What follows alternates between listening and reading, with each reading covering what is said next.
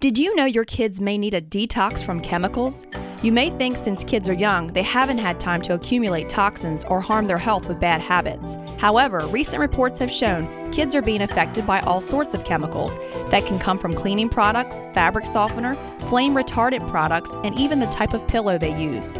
The list of toxicity symptoms varies, but may include constipation, profuse sweating, headaches, rashes, bleeding gums, difficulty breathing or concentrating, heart palpitations, and sensitivity to sugar. A basic approach to detox, which works well for kids and adults, is combining a mild laxative such as aloe, prune juice, or fennel seeds with a bulking agent such as psyllium fiber for short term use or flax seeds for a long term solution. It's also recommended to clean the liver by taking milk thistle.